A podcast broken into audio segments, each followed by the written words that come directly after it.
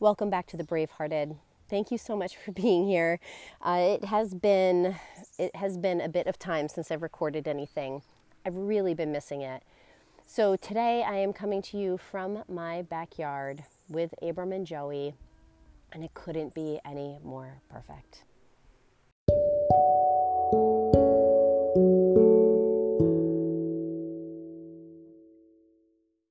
So how do you intro your first podcast back after taking about eight weeks off? I have no idea.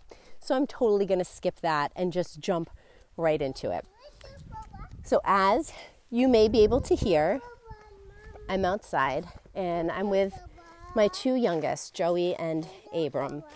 And we're just going to do this because it is simply reflective of how life has been and where my focus has been. But I've really been missing this interaction with you.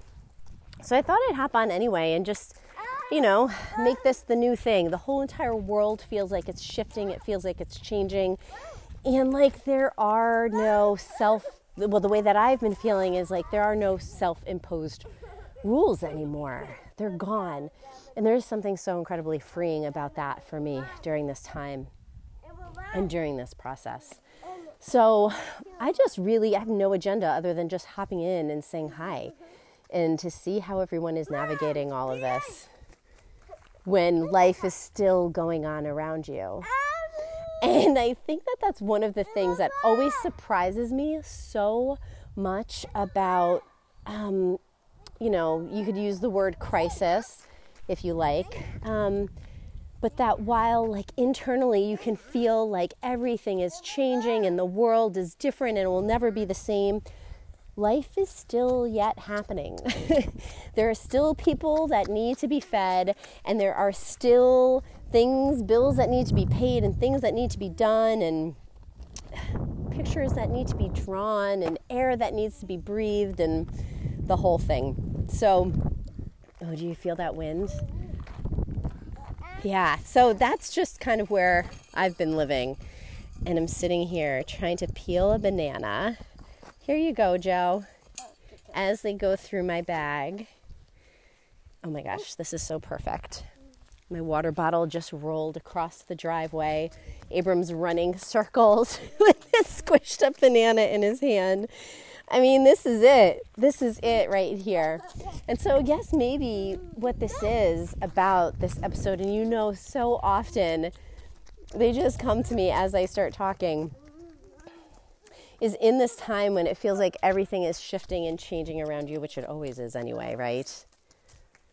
Being able to find like that calm and that peace in the middle of all of this by looking towards our children.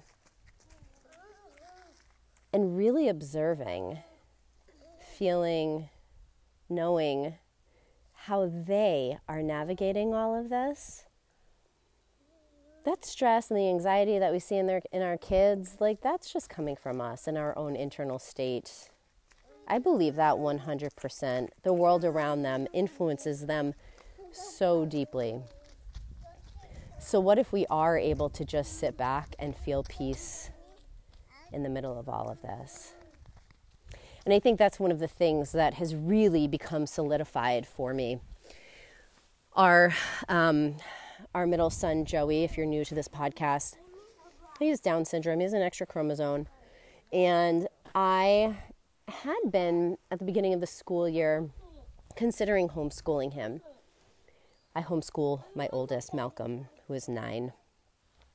But I was really scared. I was really scared that I wouldn't be able to serve him in the way that he deserves to be served.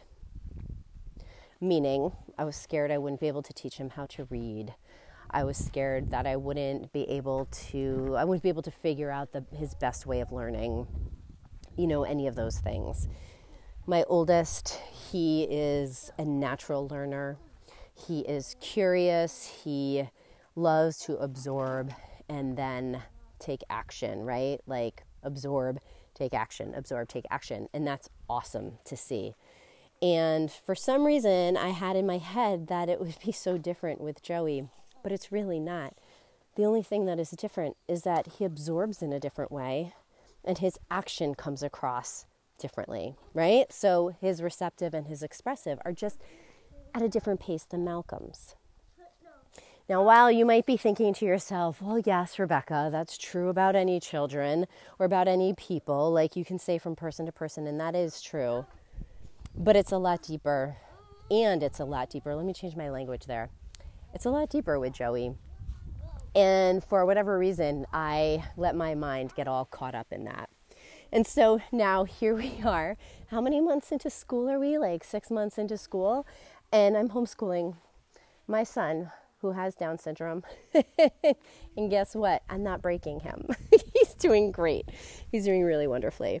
And so it's really allowed me to kind of sink into that. Again, I'll use the word sense of peace. Um, that almost, you ever feel that like whisper of complete well-being? It's like you'll feel it for a second, then it's gone. You'll feel it for a second, and then it's gone.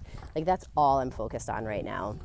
Um, and I'm actually, ah, that's another story for another time, but, um, yeah, so, yeah, so here's just a quick check-in to let you know what's going on with our family, um, and, yeah, I don't know, it, things feel, things feel really good, and, uh, I'm gonna start hopping on more again. I'm making that commitment to myself, that you will be hearing again from me at least once a week, even if it's just utter nonsense, because again, just expression feels so good to me.